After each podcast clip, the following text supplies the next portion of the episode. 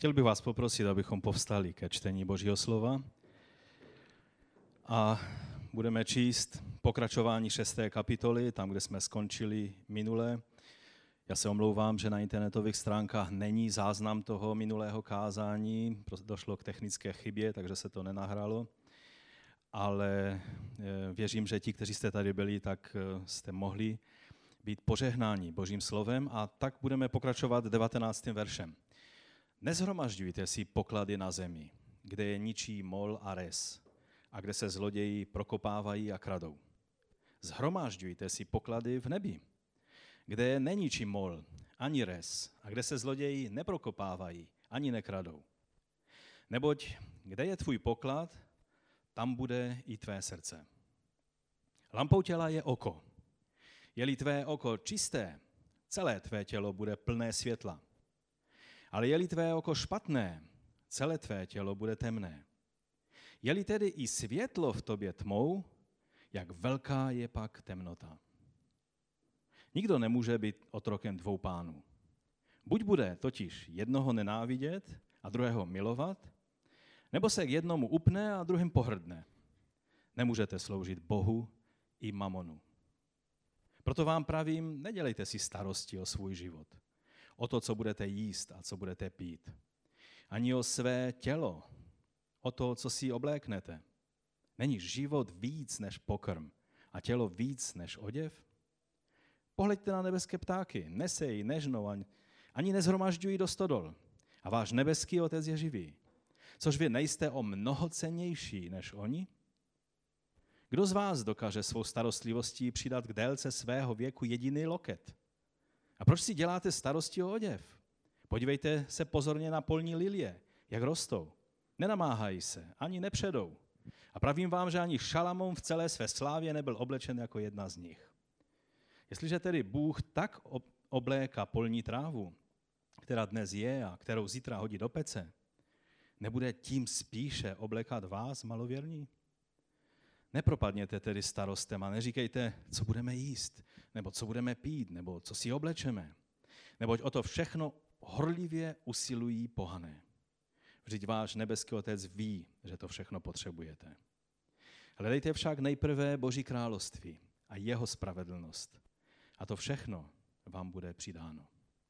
Nedělejte si tedy starosti kvůli zítřku, neboť zítřek bude mít své vlastní starosti.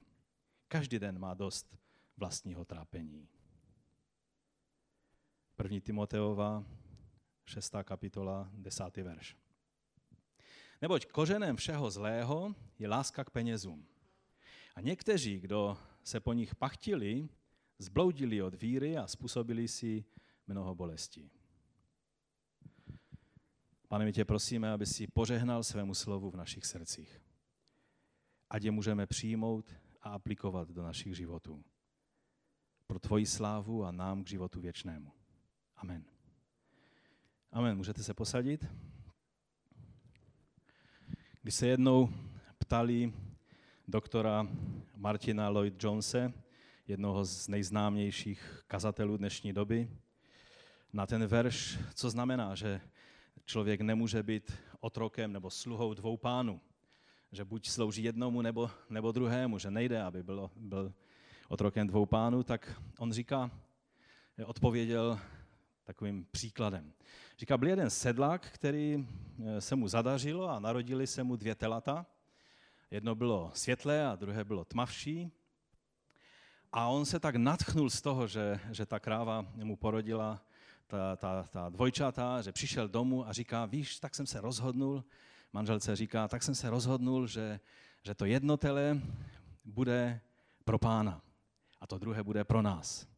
Až vyrostou, až je vykrmíme, tak to jedno pak prodáme a ten výtěžek dáme pánu a, a to druhé použijeme pro sebe. Manželce se to náravně líbilo a tak, tak se tak rozhodli. No a šel čas, bičky, bičci rostly a Potom Petr by nám mohl říct, jak dlouho eh, eh, to trvá, ale zkrátka nějakých těch 18 měsíců, že, nebo aspoň rok. No ale stala se nehoda, nedošlo do toho věku, kdy už teda by to šlo nějak speněžit. A jeden bíček nějak omarodil a tehdy ještě asi veterinářů moc nebylo, tak, tak prostě pošel. A manžel přišel celý zdrcený k manželce a říká, víš, stala se taková nepříjemná věc. Ten pánův byček zemřel. A ona říká, jak víš, že to byl ten pánův? A on říká, no, to byl ten světlejší. Teď se ještě nerozhodnul, kterého dáme pánu. Prostě jeden z nich měl být pán. A on říká, no já jsem tak nějak vždycky tušil, že ten světlejší je, je ten boží. Je zajímavé, že vždycky ten boží byček zemře jako první, že? Není to zajímavé? I v našem životě. Velice často, neurazte se, ale velice často, když přijde skutečně na lámaní chleba, a rozhodneme se dávat desátky, ale najednou přijde nějaká situace. Který byček zemře? Ten pánův nebo ten náš?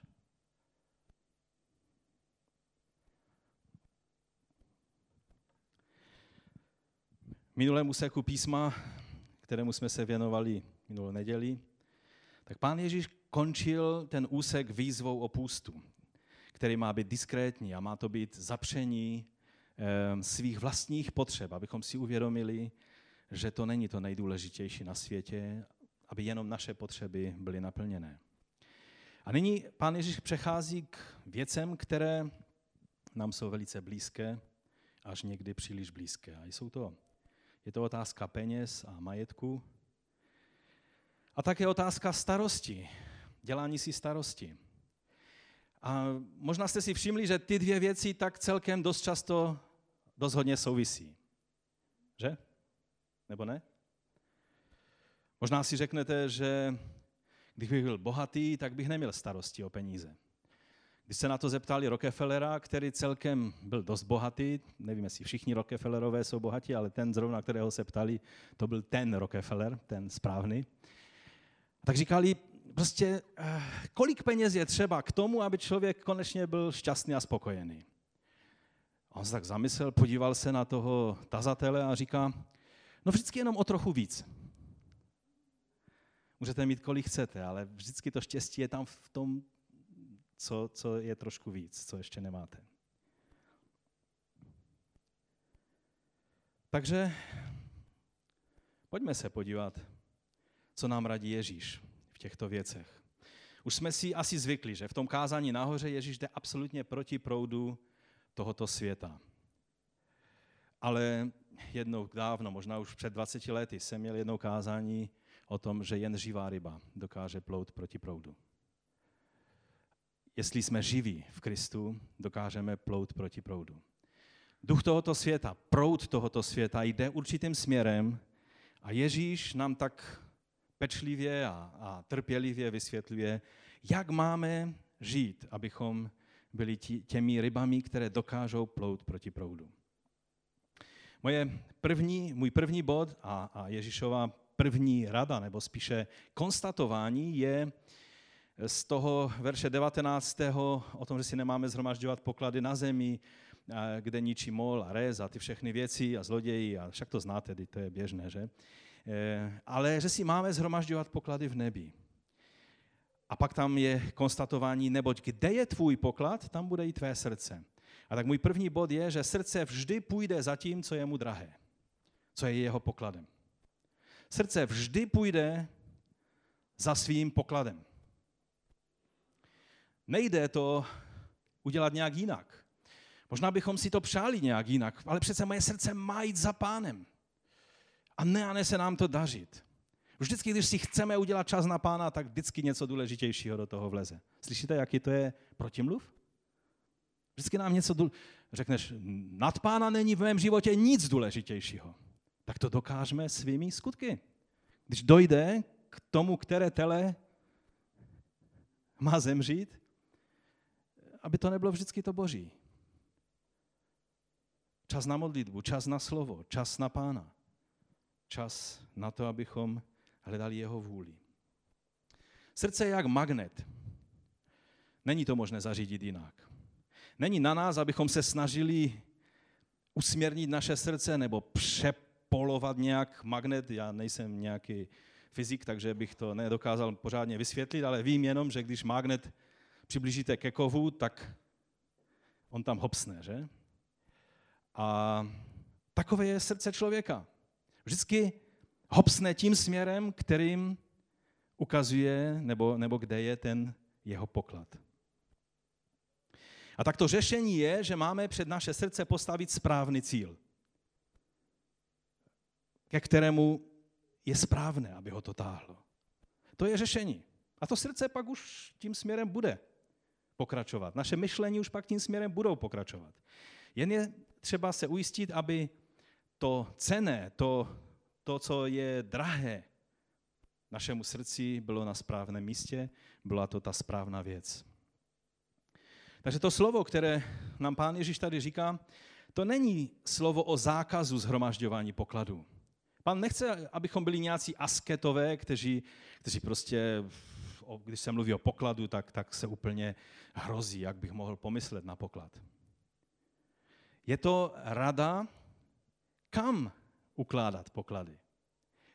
Jak zhromažďovat poklady, které obstojí. Je to rada, co má být, nebo lépe řečeno, kdo má být tím pokladem. Víte, je místo, kam zloději ani jiné pohromy nemohou. Haleluja. Někdy je nám těžko uvěřit, že takové místo existuje, protože zloději se dostanou úplně všude.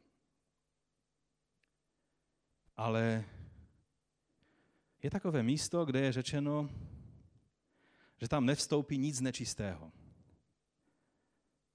Ani nic skaženého. Takže ani žádný hříšný zloděj tam nevstoupí, ani nic nečistého, takže možná i rez je nečistota, která tam nevstoupí, a ne možná, ale určitě. Protože zákony entropie tady na této zemi fungují, ale tam u pána jsou jiné zákony. Takže je to rada, abychom zhromažďovali poklady, ale ne na této zemi, kde nám to všechny ty faktory dokážou zlikvidovat.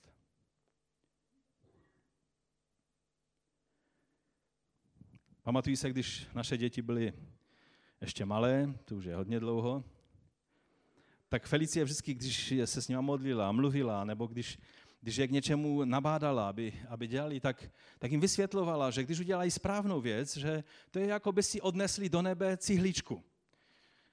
A já jsem se na ní vždycky zlobil. A říkám, ty učíš děti nějaké skutkaření, že prostě tím, že dělají dobré věci, tak si budou myslet, že si prostě do nebe nějakou cihlička bude hřát do srdce, že už tam mají o další dvě nebo tři cihličky víc na, na, na, na eh, tu odměnu, kterou pak od pána dostaneme.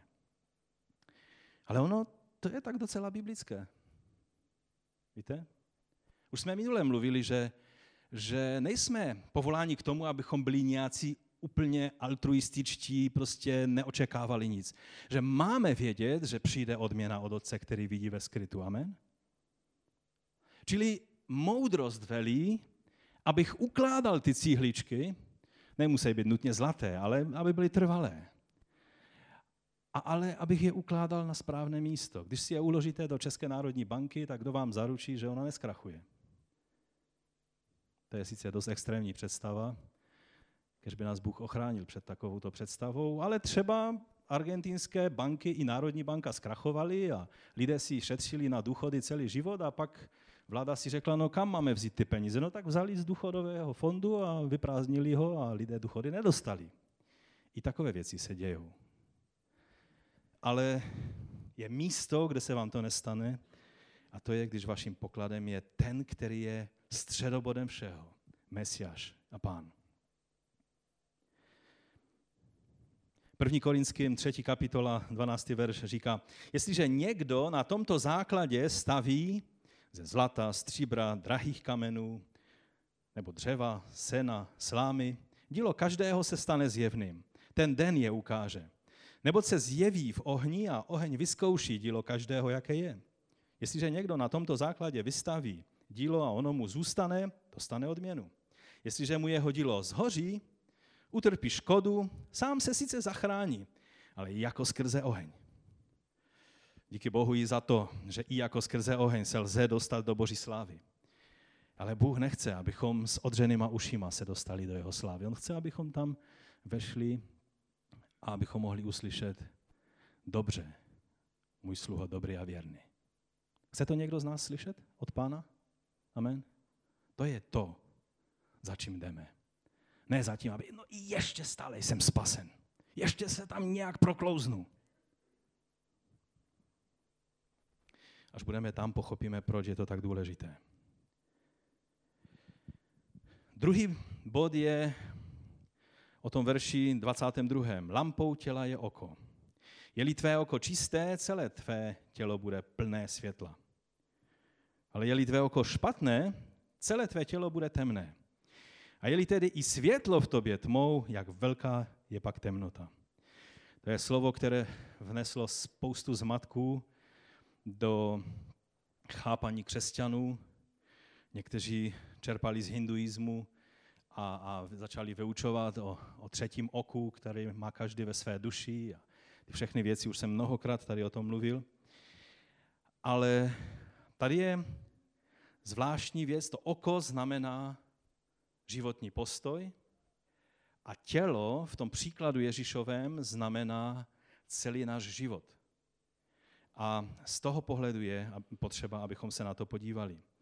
Není snad kultury na Blízkém východě, i ve střední Asii, v Dalném východě, eh, která by neznala pojem zlé oko. Už jste někdy slyšeli, když jste byli v zahraničí? Eh, je to hodně známé mezi muslimy, eh, ale je to snad ve všech kulturách, také je to velice rozšířené v romské kultuře.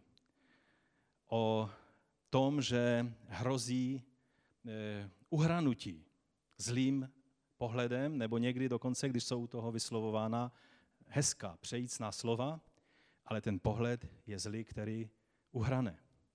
A tak jsou vymyslené všechny možné způsoby, jak před tím je třeba chránit. Třeba malé dítě je třeba chránit před tím, aby vám ho někdo nepochválil způsobem, že ho uhrane. A další a další věci. To je takzvané zlé oko. Ve všech možných eh, kulturách to je. Jak říkám, vychází to z hinduismu a možná, možná z Indie se to dostalo do těch kořenů, ze kterých třeba i, i e, romská kultura vychází. Ale e, v naší kultuře to není tak známe jenom proto, že tady už je nějakých tisíc let a více, 12 e, let křesťanství. Jinak bychom byli v tom až po uši. Islám. Dokonce Mohamed řekl, že zlé oko je fakt, že ten fakt existuje a je třeba se před ním chránit. Také pověrčiví židé a, a různí ti židé, kteří prostě vyznávají židovskou magii, e, tak dělají opatření, aby se chránili před zlým okem. A taky pověrčiví křesťané, protože existují křesťané, kteří jsou až pouší ve všech pověrách, ve všech magiích, ve všech šarlatánských kultech. A není to jenom problém nějakých pověrčivých katolíků, ale i velmi ultra pověrčivých charizmatiků a letničních. Nás, mnozí lidé, někteří jsou tak pověrčiví, že jejich život je strašně zkomplikovaný, aby vždy udělali ty správné úkony, aby se chránili před, před tím zlým. A jedno z těch zel je právě to zlé oko. Nebo nebezpečí toho, že vás někdo prokleje svým pohledem.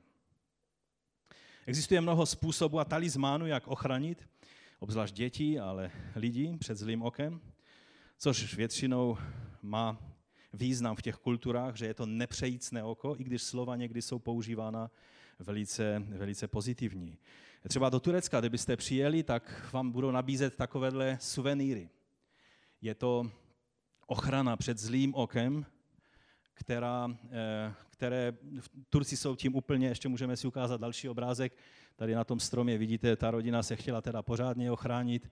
Eh, oni vám to přibalí k dárku, oni vám, když k nakupní tašce, když si nakoupíte v obchodě, eh, každý suvenýr, každý řetízek, všecko, co jenom vemete do ruky, tak to tam bude mít. Takže když jste v Turecku, tak je dobré jako já nej, neříkám, abychom byli nějací paranoičtí a teď hledali, prokopali celý hotelový pokoj, jestli tam není nějaké, nějaké to, eh, ten, oni tomu říkají nazar, ale, nebo nějaká hamza z arabštiny, ale, ale je dobré, když by vám někdo nabízel takový talisman, tak ho prostě vyhodí do koše, protože tam patří, nebo, nebo někde ještě, ještě lépe zničit. Protože to není něco, co bychom potřebovali. V české televizi byl pořád před rokem, myslím, kde tak natřeně referovali o tom, co je Nazar. Je krásné modrobílé oko, které chrání před zlem každý turecký dům, ale i mnohé v cizině, protože je těžké odolat jeho šarmu a všudy přítomnosti. Najdete ho na zdějších trzích, stáncích, obchodech, autobusech, autech, taxicích, dvorech, domech, restauracích, fast foodech, hotelech, plážích, zkrátka skutečně kdekoliv. Nazar je nejčastějším suvenýrem, který si z Turecka turisté odvážejí. Pro sebe, pro své příbuzné, přátele. Je to takové malé turecké štěstíčko amulet naděje, kterou tato země vyváží pro radost sobě i ostatním. Jak dojemné. Ti lidé si přivážejí prokletí.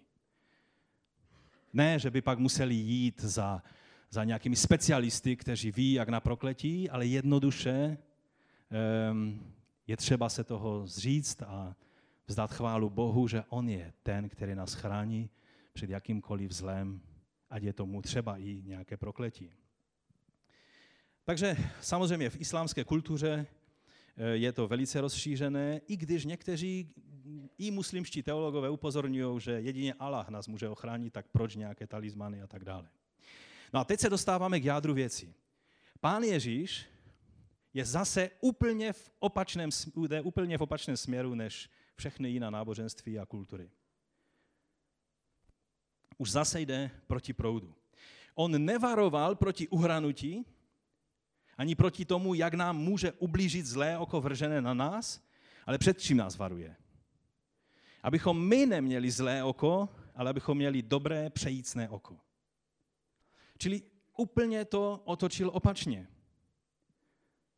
Nestarejme se, jestli na nás někdo vrha nějaké, a za chvíli si řekneme, co to zlé oko znamená, eh, podle hebrejského původu, odkud to pochází, ale abychom to, o to se máme starat, abychom my měli oko dobré.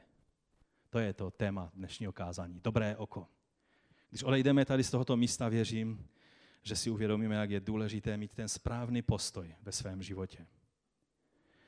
Už jsem to vysvětloval mnohokrát, ale znovu to chci zdůraznit, protože je to důležité, že tady nejde o nějaké mystické oko duše, ale o životní postoj, o nastavení priorit. Dobré oko znamená mít správně nastavené priority ve svém životě. Dobré oko znamená, že vím, co znamená být obdarován Bohem a tudíž být štědrý ve svém postoji k druhým lidem. Je to postoj štědrosti. Možná vás to překvapí, ale mluvíme stále v tom úseku písma, kde pán Ježíš vysvětluje, jak to chodí s majetkem a s penězi. A radí nám, jaký postoj v životě máme zaujmout Abychom se nestali zajatcí Boha Mamonu, ale abychom byli služebníky živého Boha.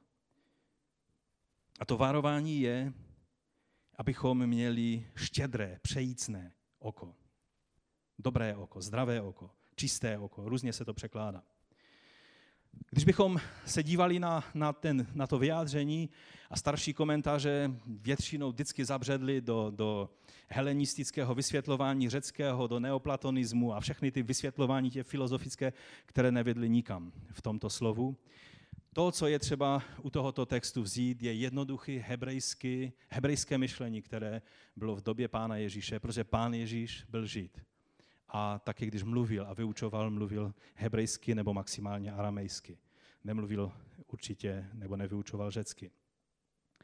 A tímto způsobem, to byl, to byl běžný termín, který se používal pro označení štědrého člověka. Když se o někom řeklo, to je člověk dobrého oka, tak to, tím se řeklo, že je to štědrý člověk, že je to přejícný člověk. Když se o někom řeklo, že je to člověk zlého oka, tak je to skoupý člověk, chamtivý člověk, zavistivý člověk, malomyslný člověk, úzkoprsý člověk. Rozumíte ten rozdíl? Čili dobré oko je být štědrý, velkorysý, spolehající na Boha, eh, přející ostatním víc než sobě. To je to, o čem tady pán Ježíš mluví. Třeba ve v přísloví 28-22 je řečeno, lakomec se žene za majetkem a neví, že na něho přijde nedostatek. To už máme tak hezky přeloženo, lakomec, ale když byste se podívali do toho hebrejského slova, tak, tak je tam v hebrejštině eh, člověk nebo muž zlého oka. Rozumíte? Čili takhle je toto slovo používáno nejen ve starém zákoně, ale běžně v judaismu. Takže chamtivost, závistivost je třeba, abychom si uvědomili nejenom ve starém zákoně, ale v novém zákoně je jasně řečeno, že je to klanění se jinému Bohu, než tomu, kdo nás stvořil a ví, co je pro nás dobré.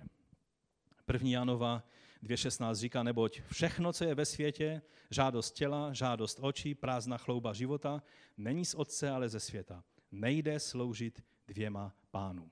Tady opakuje to, co říká pán Ježíš. Dokonce i někteří římští filozofové si uvědomovali tuhle pravdu. Třeba Seneca, římský filozof, který se narodil přibližně ve stejnou dobu jako pán Ježíš, tak tvrdíval, že peníze ještě nikdy nikoho neučinili bohatým. A měl pravdu. Ale my to tak všichni nějak víme. Nebo jsem vám řekl teď něco nového? Asi moc ne, že? To tak nějak prostě víme. Je to pravda, někdy, někdy to i říkáme. Američané někdy říkají o svém dolaru, že je to almighty dollar, čili že je to všemohoucí dolar, ha, ha, ha. Ani si neuvědomují, že tím označují svého Boha.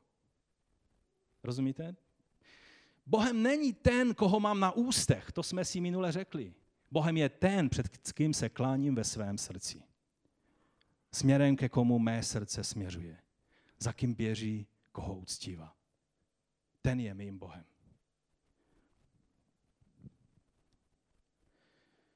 O Kainovi je napsáno, že se mu závistí skřivila tvář. To je taková obdoba zlého oka, když měl vykřivenou tvář ze závisti. To už je asi silná, silná fáze eh, závisti, když vám to křiví obličejem, ale, ale je to taková obdoba toho zlého oka. Zlé oko nebo závist byl i důvod, proč židovští vedoucí vydali pána Ježíše Pilátovi do rukou. To je, to je strašné pomyšlení, ale to, že vůdcové, kteří tam někde hluboko v srdci věděli, že je to jejich mesiáš, vydali Ježíše na kříž a Matouš o tom říká, a teď předbíhám, v 27. kapitole si to řekneme, jestli se k ní někdy dostaneme, jestli nebudu dřív v duchodu. Když se tedy lidé zhromáždili, řekl jim Pilát, koho chcete, abych vám propustil, Barnabáše nebo Ježíše zvaného Kristus? Věděl totiž, že ho vydali ze závisti. Oni to měli na čele napsané. Pilát to poznal. A Pilát nebyl prorok. Jestli, i když v katolické církvi je svatý, myslím, jeho manželka určitě je svatá, ale já vám chci říct, že Pilát byl zlý člověk, velice zlý člověk. Nakonec spáchal sebevraždu. Ale poznal na nich, že to, co dělají, dělají ze závisti. A teď ta třetí věc. Nejde být sluhou dvou pánů. Nikdo nemůže být otrokem dvou pánů. Buď totiž jednoho bude nenávidět a druhého milovat. To je samozřejmě ten hebrejský takový dualismus, kdy, kdy je to řečeno láska, nenávist ve smyslu, co má mít první místo a co má mít pak další místa ve tvém životě, i když nenutně, že to je něco, co musíš zahodit s opovržením. Víte, Ježíš končí ten verš tím, že nemůžeme sloužit i Bohu, i mamonu. Mamon to je slovo, které pochází z aramejštiny, které v původně v aramejštině mělo takový zajímavý význam. Ono mělo význam něco svěřeného. Pak postupně to svěřené se stalo tím, co vládlo člověku a tak už v době Pána Ježíše slovo mamon mělo ten význam, který má i v našich uších, to znamená, že je to majetek, kterému člověk otročí. Majetek je totiž dobrý sluha, někdy celkem praktický sluha, ale velice krutý pán. Navíc, když je naším pánem majetek nebo láska k penězům, může se to stát, že je ani nemáš a je tvým krutým pánem. Víte, někdy jsou lidé v zajetí mamonu, i když mají pocit, že žáden majetek nemají. Někdy jsou v zajetí lásky k penězům lidé, kteří nikdy ani korunu v kapse nenajdou, protože vždycky, když nějaká koruna se s nima setká, tak okamžitě ji utratí na nějakou hloupost. Ale jsou v zajetí lásky k penězům. Naopak jsou mnozí bohatí lidé, kteří toho mamonu nebo majetku mají hodně. Tak jak jeden podnikatel v Americe, Bůh ho žehnal, a už jsem vám říkal ten příklad kdysi, žehnal a, a on dával 10%, rozdával na boží dílo a na misionáře a na charitu, na všechno z toho majetku. To bylo hodně peněz. Pak viděl, že, že může dávat víc, dával 20%, 30%, abych to zkrátil, dostal se až na 90% svého majetku, který, teda zisku, který rozdával a, a takoví lidé mají celkem velký zisk. Víte, já jsem byl u člověka pár dnů jeho hostem, který měl čistý příjem po zdanění 50 milionů dolarů ročně. To je dost peněz. To byl jeden z nejbohabojnějších a nejskromnějších lidí, které jsem potkal v životě. Potkal jsem některé bezdomovce, jejich špícha sahá do nebes. Jejich sobeckost je obrovská. Rozumíte, že nejde o to, kolik má člověk v kapse, ale kterým směrem ten magnet, který je v něm, je tažen. Co je tím pokladem před ním postaveným? No, abych skončil ten příklad, dostal se na 90%, že rozdával a z 10% prostě fungovala firma, jeho život a všechno. A tak se ho ptali lidé, jak to dokážeš? A on říkal, no víš, já jsem přišel na to, že, že když rozhazují, když mi Bůh dá lopatu do rukou a rozhazují to všechno, co on mi dává, nalevo a napravo, tak on mi dává stále více a tak zase ještě více rozhazují a říká, a za ten život jsem poznal, že prostě Bůh má větší lopatu. Každý, kdo má dobré oko, kdo žije štědrý život, přejícný život, pozná, že Bůh má větší lopatu.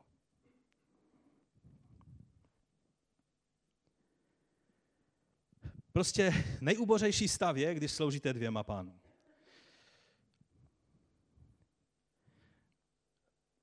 ten správný pán, mesiáš, král, nebude sdílet trůn na trůně tvého srdce s někým jiným nebo s něčím jiným. Víte, ďábel je uzurpátor. Pootevřete dveře, on tam strčí nohu, abyste už je nemohli zavřít. Když je kousek místa na židli, na které nesedíte úplně, tak on, se, on si přisedne aspoň na ten kousek. Bůh, pokud chceš, aby byl ve tvém životě, musíš mu dát prostor úplně on zasedne na trůn, který je vyčištěný a připravený pro něj ve tvém srdci. Pak je to bezpečná zpráva. Nikdy se nebude sdílet s nějakým mamonem, s nějakým démonem a všemi dalšími mony. Představ si noční můru. Kdo jste zaměstnaní a máte šéfa v práci, je tady někdo takový? Máte někdo šéfa? Někteří jste požehnaní tím, že jste si šéfy sami. To je ta lepší varianta. A představte si noční můru, že máte místo jednoho šéfa dva šéfy. A oba dva vám dávají příkazy, práci, prostě organizují vám život a dělají to protichudně. Jeden vám říká, tak dnes si můžeš vzít volno a ten druhý říká, dneska mám zrovna nejvíc úkolů pro tebe.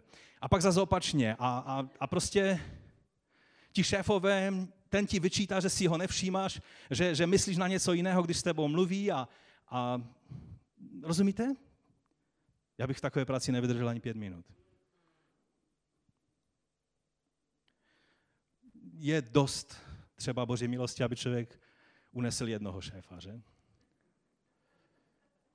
A představte si, že mnozí křesťané takhle žijeme.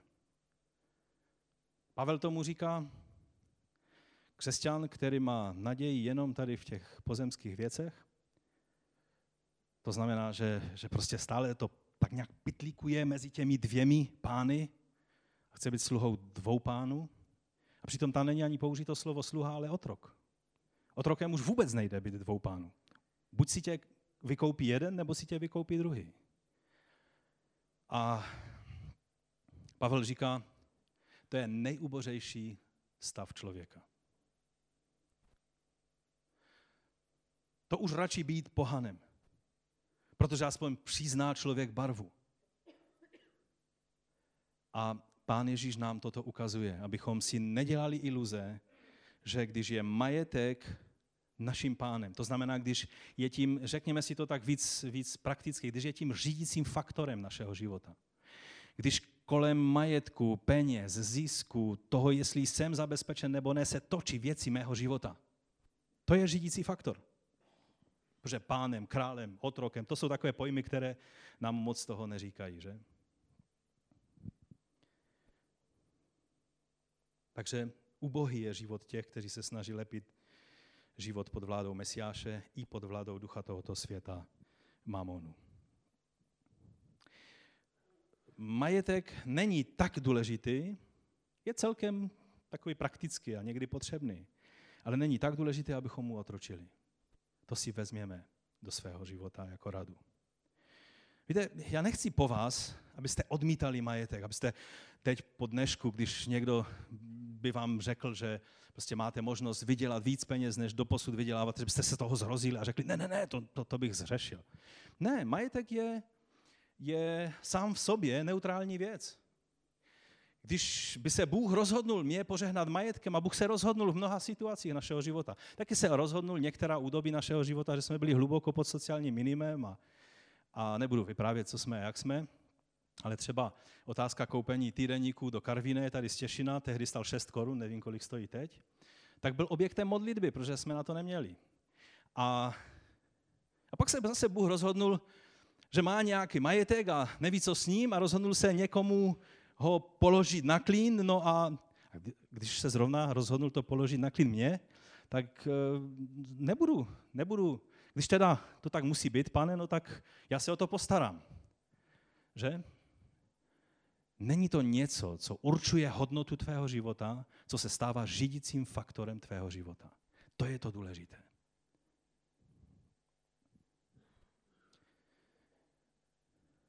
Majetek, peníze mají sloužit tomu, kdo je jediným správným pánem našeho života, a to je Mesiáš pán. Další věc, kterou tady v tom slovu pán Ježíš vysvětluje, je, že a možná vás to až téměř urazí, ale pán Ježíš vysvětluje, že člověk je víc než pták. Nějaký vrabec nebo krkavec. Ale pak říká druhou věc, že život je víc než jen zabezpečení potřeb. Že kdo nepochopil, oč skutečně jde v životě, nepochopil o životě nic. Ježíš klade retorickou otázku, není život víc než pokrm a tělo víc než oděv? A pak dává příklad, pohleďte na nebeské ptáky. A nesejí a nežnou, ani nezhromažďují do stodol. A váš nebeský otec je živý. A pak, pak dává tu otázku, co pak nejste cenější než ptáci?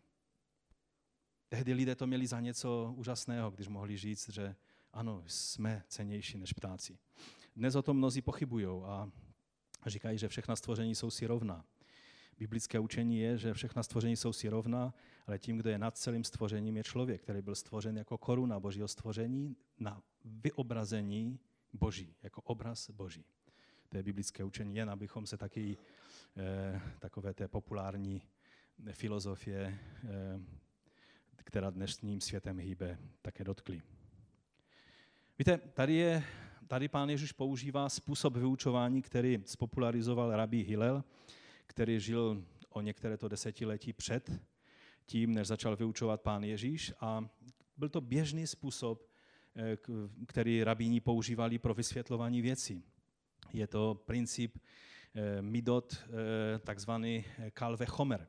To znamená, vysvětluje se tím, že to málo, když na málu to ukážeme, a oč více pak v tom větším. Že na malém příkladu, to, co platí fyzicky v malém, pak oč více platí i v tom velkém. To je princip, který tady pan Ježíš používá. A používá ho vlastně v průběhu celého kázání nahoře.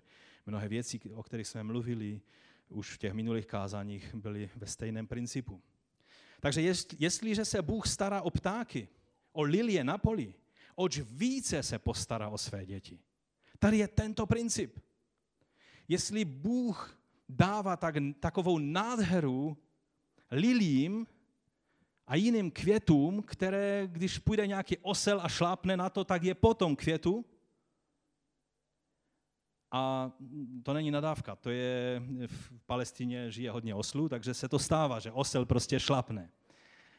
A, a je po květině. A Bůh si dal tolik práce, aby ji tak nádherně stvořil. Oč více? Ty, který máš věčný život. Oč více Bohu záleží na, na jeho dítěti. Na těch, kterým vložil věčnost do jejich nitra.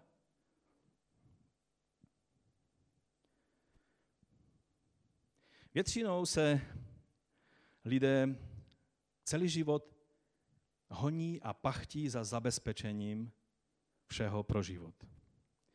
A pak život samotný jim nějak uniká. Vzpomínám si, když jsme o tomto principu mluvili s e, mým tchánem, když jsem mu pomáhal při nějaké práci a už jsme byli deset let spolu s manželkou a on, řekl, on říkal, nic mi neříkejte, já vás budu jenom pozorovat. A tehdy s těmi krumpáči, jak jsme tam pracovali, tak poprvé on se zastavil a začal poslouchat právě na základě tohohle principu. Že mnozí lidé žijou život jenom stále zabezpečováním toho, co je potřebné k životu a na vlastní život nemají čas. Oč jde skutečně v životě? Toto je evangelium.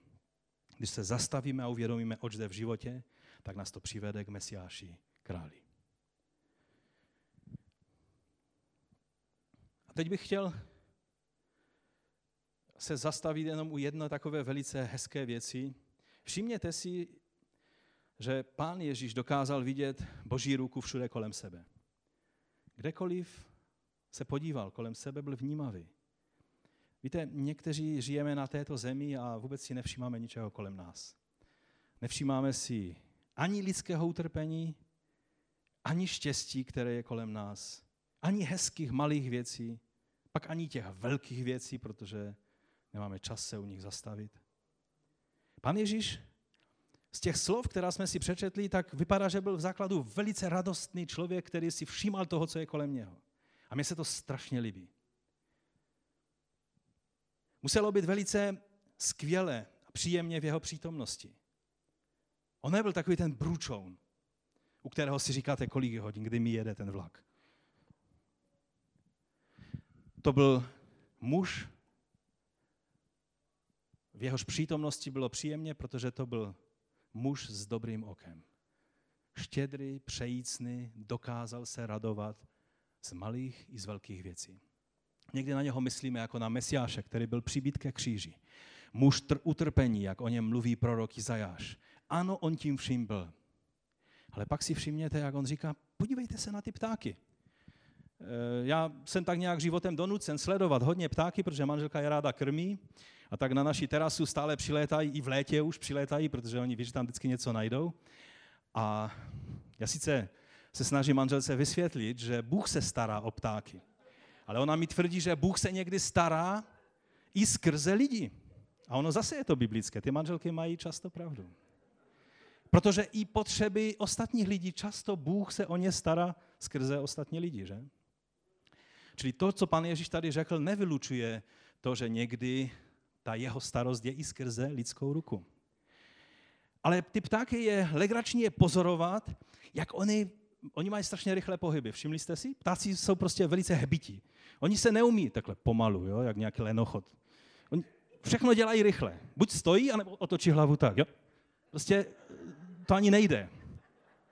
A jsou hbití, rychlí a, a prostě naďobají tam to, co chtějí, pak přijde větší pták, vyžene toho malého, ale on už má to svoje a odletí a zase přiletí. A, a pan Ježíš říká tu jednu věc, abychom si u nich všimli, že oni nevypadají, že by si dělali starosti. Viděli jste už ptáka v depresi? Oni vypadají, že jsou velice šťastná stvoření, obzvlášť vlaštovky. Je radost se na ně dívat. Oni tu mouchu, kterou já zrovna nesnáším, oni prostě dokážou v rychlosti a ještě si u toho zaspívají, chytnout a radujou si. A někdy tak se mě zdá, že letají jenom pro radost. A pan Ježíš říká, podívejte se. A mají to, co potřebují. A, a někdy mají i skrze takové ty dobráky lidí, kteří jim tam něco sypnou. Ale oni si nedělají starosti. Ptáci nesedí v lese a říkají si, už je listopad. Za chvíli bude zima. Co budeme dělat? Těm vojnárům je tak daleko a poblíž nic není jiného. Já vám chci říct, že skutečně tento postoj v životě Bůh chce v nás probudit. Pak jsou tady ty lilie, ty už se ani nemusí pohnout z místa a mají, co potřebují. A je to nepatrná rostlina, která dnes tu je a zítra není. A pán Ježíš nám ukazuje, že máme mít tento postoj. On nemluví o tom, abychom nedělali sypky, nepřipravovali se. Josef byl velice moudrý muž, když bylo sedm let hojností, tak uskladnil tak, aby měli na sedm let eh, chudoby a tak dále. Tady nejde o to, že nebudeme plánovat, že nevyšleme děti na školu. Proč by šli na školu? Bůh se postará. Jahve Jerech, máme to tady napsáno. Dělat plány do života. To všechno je správné. Ale v tom konečném důsledku jsou to ty věci, které okupují naše myšlení, zbuzují naše starosti, to, že si nad tím lámeme hlavu. A nebo to děláme z radosti, že to děláme v pánu. A když se něco stane, Bůh je ten, který se o nás stará. No a za páté, řešení. Hledejte nejprve království a jeho spravedlnost. Co je hledání Božího království? Snažit se být v centru, můžeme si to ukázat? Snažit se být v centru Boží vůle a pomáhat jiným se tam dostat, to je být v království Božím. Totiž podle Židů Boží království, jak oni je chápali, to je být pod vládou krále Mesiáše. Jejich národ není ještě pod vládou krále Mesiáše kvůli věcem, které se staly a blíží se chvíle, kdy se, kdy se to vyplní i fyzicky. Ale každý člověk, který přijme Ježíše jako krále, jako pána, jako spasitele, stane se poddaným krále Mesiáše a je v Božím království. To je Boží království, čili hledání Boží vůle, naplňování Boží vůle, to je to, co máme hledat. Spravedlnost království, vždyť jsme celé kázání o tom mluvili. O tom, že naše spravedlnost má být větší než spravedlnost učených v písmu a farizeů. To je o téhle spravedlnosti, je tady řeč. Máme se fascinovat tím, jak naplňovat tu spravedlnost, o které nám pan Ježíš v kázání nahoře mluví. A máme být vděční za jeho omilostnění. A toto je, co, co znamená hledat Boží království a jeho spravedlnost. A pak je tady takový dovětek, a to všechno vám bude přidáno. A víte, všimnul jsem si, že mnozí křesťané se víc zajímají o ten zbytek té věty, než o ten začátek té věty. A vidíš, že tam napsáno to všechno, ty, ty všechny věci, které chceme, to tam bude přidáno. Prosperita.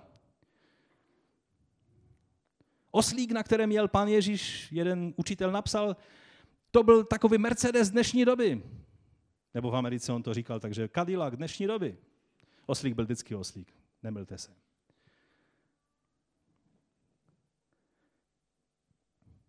Tady jde o to, že když naše srdce je nasměrováno na ten správný poklad, ty ostatní věci, i když je nebudeme hledat, nedělat si starosti o ně, nelámat si stále hlavu, tak Bůh je dá, že budou. Někdy se ale lidé ptají, no dobře, když to tedy tak je, že si nemusíme dělat starosti o to, jak budeme žít a, a pa, pak proč je tolik strádání a chudoby na světě? Často se to používá jako důkaz, že Bůh není, nebo minimálně, že se o nás nezajímá, že, že je vzdálený našemu každodennímu životu. Víte, je třeba si uvědomit jednu velice důležitou věc. Ujištění, že si nemusí dělat starosti, je pro lidi, kterým vládne ten správný pán, Mesiáš, Bůh. Je to pro ty, kteří hledají jeho království a jeho spravedlnost a pak to vše ostatní je jim přidáno ti, kteří jsou pod vládou toho druhého vládce, není, nemají tohle zaslíbení. Nepočítejme s tím, ano, Bůh dává, že jeho déšť e, prší i na e, zlé, i na hříšné, i na dobré lidi. Ale nemůžete ujišťovat, Bůh se o tebe postará člověka, který svým životem se rozhodnul, že se od Boha odklání, že jeho srdce má cíl někde jinde. Nemůžete se trápit nad tím, bože, proč tomu člověku nepomůžeš? Proč on je taková hruza a mizérie? Proč jeho život je jedno velké zklamání? A lámete si hlavu a tratíte svou vlastní víru jenom proto, že si neuvědomíte, že ta zaslíbení jsou dána pro ty, kteří hledají Boží království. Pro ty, jejichž bohatstvím je mesiáš pro ty, kteří ukládají na správné místo svá bohatství. Pokud někdo stále jenom naříká ve svém životě, jak ho to trápí, jak stále nic nemá, jak jeho život jde od deseti k pěti, možná je to proto, že jeho život je jednoduše s špatným směrem nasměrován.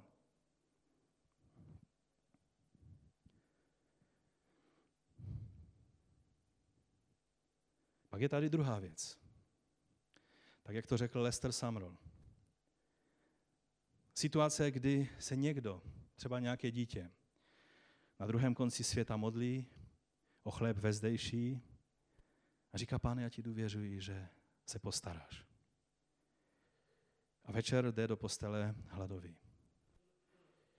A není to kvůli tomu, že se pán nepostaral. Pán vložil do kapsy těch lépe situovaných křesťanů ten chléb. Ale oni ho tam nechají a nedají ho tomu, komu ten chléb patří. Myslím si, že Lester Samrol odhalil jednu obrovskou, obrovskou pravdu. Když spravedliví strádají ve světě, těch, kteří mají dost prostředku na to, aby tito lidé nemuseli strádat, je vždy více. Víte, žijeme ve světě, ve kterém umírají lidé hlady, když teda budu mluvit na obecné rovině, a přitom v těch velkých, obrovských obchodech se vyhazují, no, u nás jsou na to jiné finty, u nás se to znovu recykluje, že umyje vodstů a jede to zpátky na, na, na, na pult, ale v normálních zemích se to bere a po tyrácích vyhazuje, prostě vyhazuje. Jídlo, kvalitní jídlo.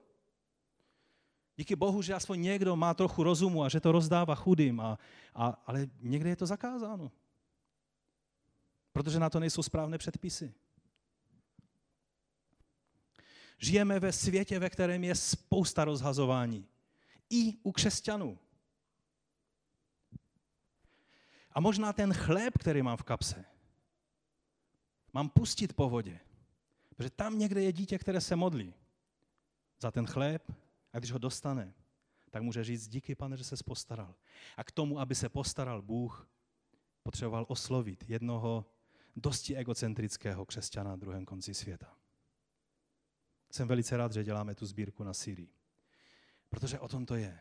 Když se dozvíme o potřebě a máme víc, než bychom měli na každodenní potřeby, většina z nás, tak je dobré, že se můžeme sdílet s těmi, kteří nemají. Tak jsem četl to Aristidovo, ten popis toho filozofa, jak fungovali první křesťané. Ten závěr toho úseku byl, že, že když zjistí, že někdo nemá, tak oni se třeba tři dny postí a z toho ušetřeného jídla dají tomu, kdo potřebuje. To je postoj těch, kteří mají dobré oko, štědré oko. Ale to platí nejenom fyzicky, ale zase Kalve Homer, když to platí fyzicky, oč více to platí i duchovně. Tam byl eunuch, který se modlil, najde se někdo, kdo mi vysvětlí. Prostě Izáš je úžasný prorok a já to rád čtu, ale já, já nemám ponětí, o čem je tady řeč. Pane, je někdo, kdo by mi mohl v tom pomoct? A Filip běží. Filip mohl říct, jsem zaměstnaný služebník, já, já, já nemohu, pane, pošli někoho jiného. Díky Bohu, že slyšel. Etiopie je jedna ze zemí, která má nejdelší kontinuitu křesťanství od starých dob. Oni si sice fandí, že už tak nějak kontakt s judaismem mají od krále Šalamouna, protože říkají, že jejich první král byl potomek Šalamouna a, a dokonce i nějaké genetické testy to trošku tak nějak dávají jim zapravdu. Ale není úžasné, že ten člověk se modlil, četl Boží slovo a Bůh dokázal poslat člověka, který byl ochoten udělat to, k čemu ho Duch Boží burcoval. Moje modlitba je, pane, odpust mi ty situace, ve kterých jsem se nezachoval jako Filip. Ve kterých jsem to tak nějak převalcoval tím pachtěním každodenním. To je totiž problém nás mnohých. Pan Ježíš to chce změnit, proto nám ty principy dává. Výzva toho slova je v tom, nenechat se odlákat od hledání toho, co je podstatné. Ani za cenu toho, že věci nejdou tak, jak bychom si přáli. když má zemřít to jedno z těch dvou telat, aby to nevždy bylo to boží tele. Ale Izrael měl povinnost, když měl obětovat, tak měl obětovat to nejzdravější, bez vady, bez poskvrny. Telátko. Nebo beránka.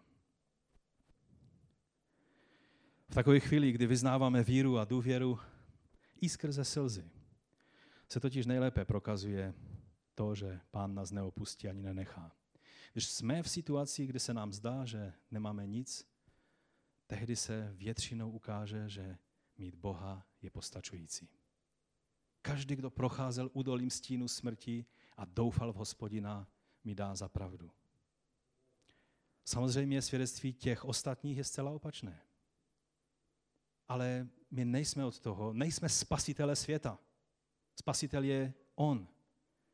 My máme dát na jeho radu a burcovat ostatní, aby dali na jeho radu. Ale svět spasit nejsme schopni my, ale jedině Pán.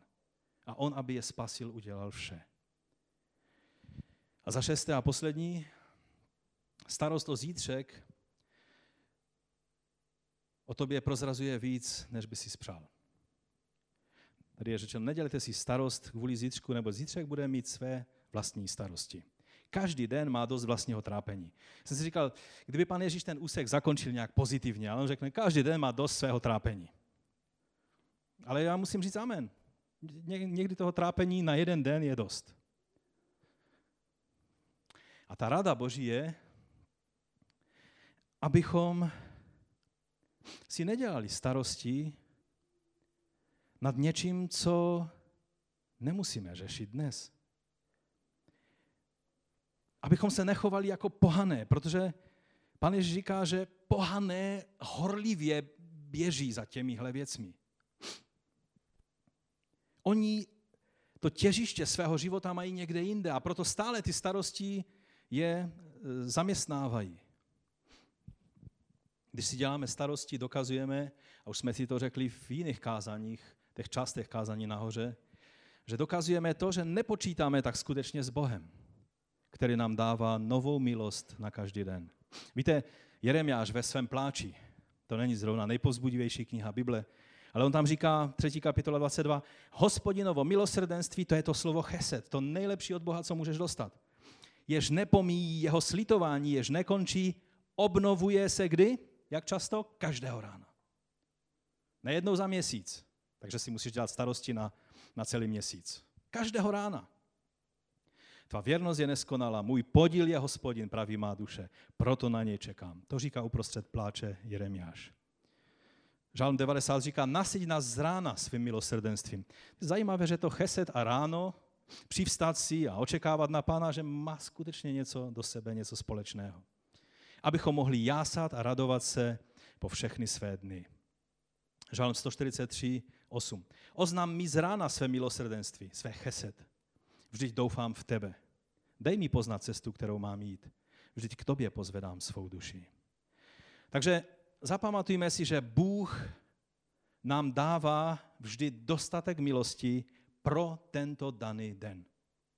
Když si budeme dělat starosti na zítřek a každý jiný zítřek, když se tím budeme trápit, tak se tím budeme trápit a budeme se cítit škaredě a bezmocně, protože nám Bůh ještě nedal milost pro ten daný den.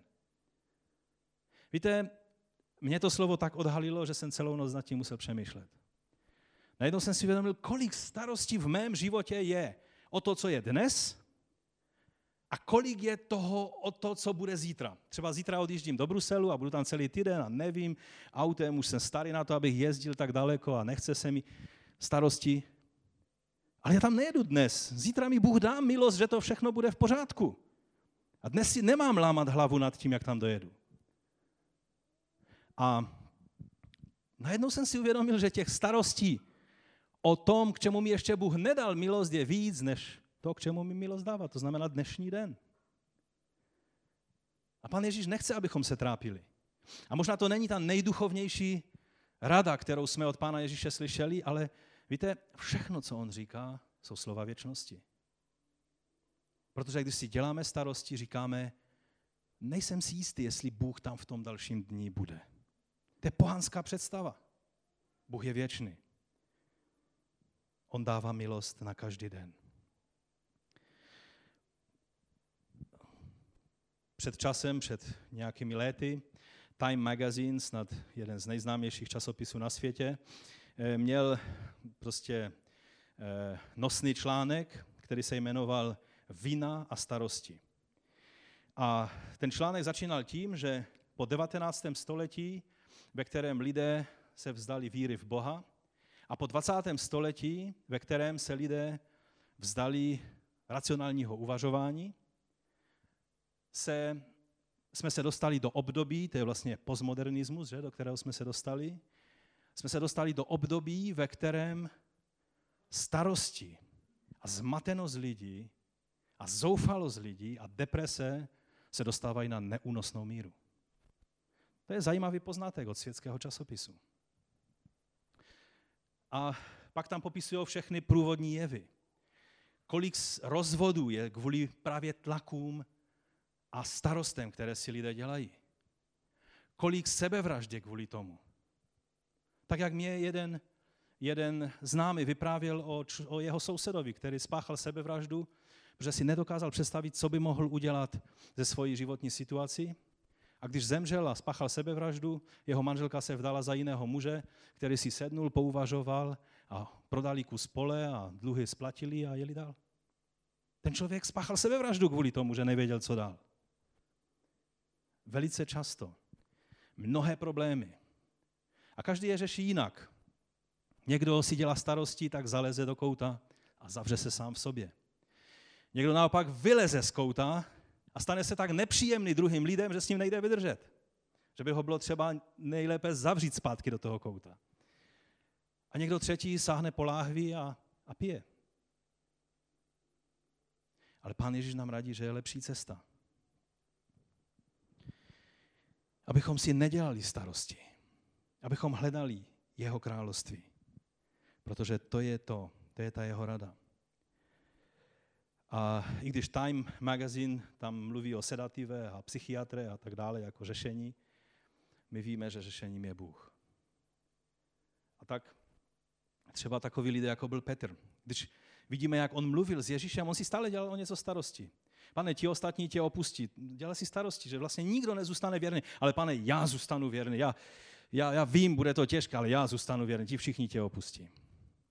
Dělal si starosti Eh, pane, nemluv tak, že bys šel do Jeruzaléma. Rozumíte? Stále si dělal nějaké starosti.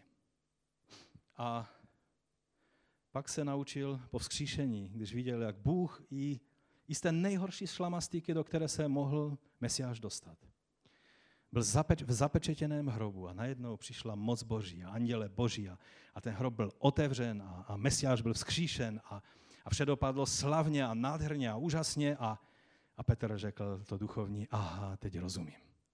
On byl první u hrobu a, a Jan jenom nakouknul, že on byl z kněžské rodiny, on ne, nesměl vstoupit do hrobu, ale Petr nebyl z kněžské rodiny, on byl rybář takový, jak, jak prostě běžný rybář vlítnul do toho hrobu a podíval se a uvěřil a uviděl.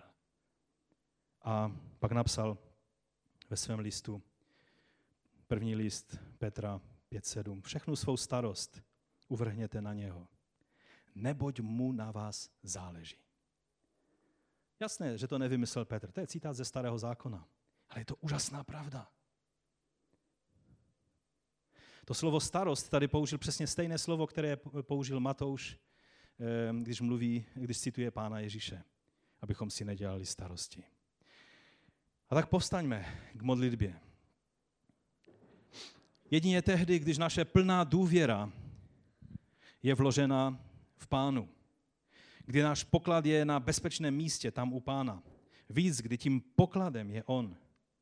Když nám nevládnou dva páni, ale jen ten jeden, ten správný, král Mesiáš. Když to, co hledáme, je království Boží, pak si nebudeme dělat starosti o zítřejší den. Budeme lidmi přejícnými, štědrými, pozitivními, žehnajícími, i ty, kteří nás třeba proklínají. Protože budeme vědět, že jeho milost je čerstva každého dne. Dej mi sílu na jeden další den, na jeden další krok. Máme se obrátit k pánu, od něho čerpat sílu.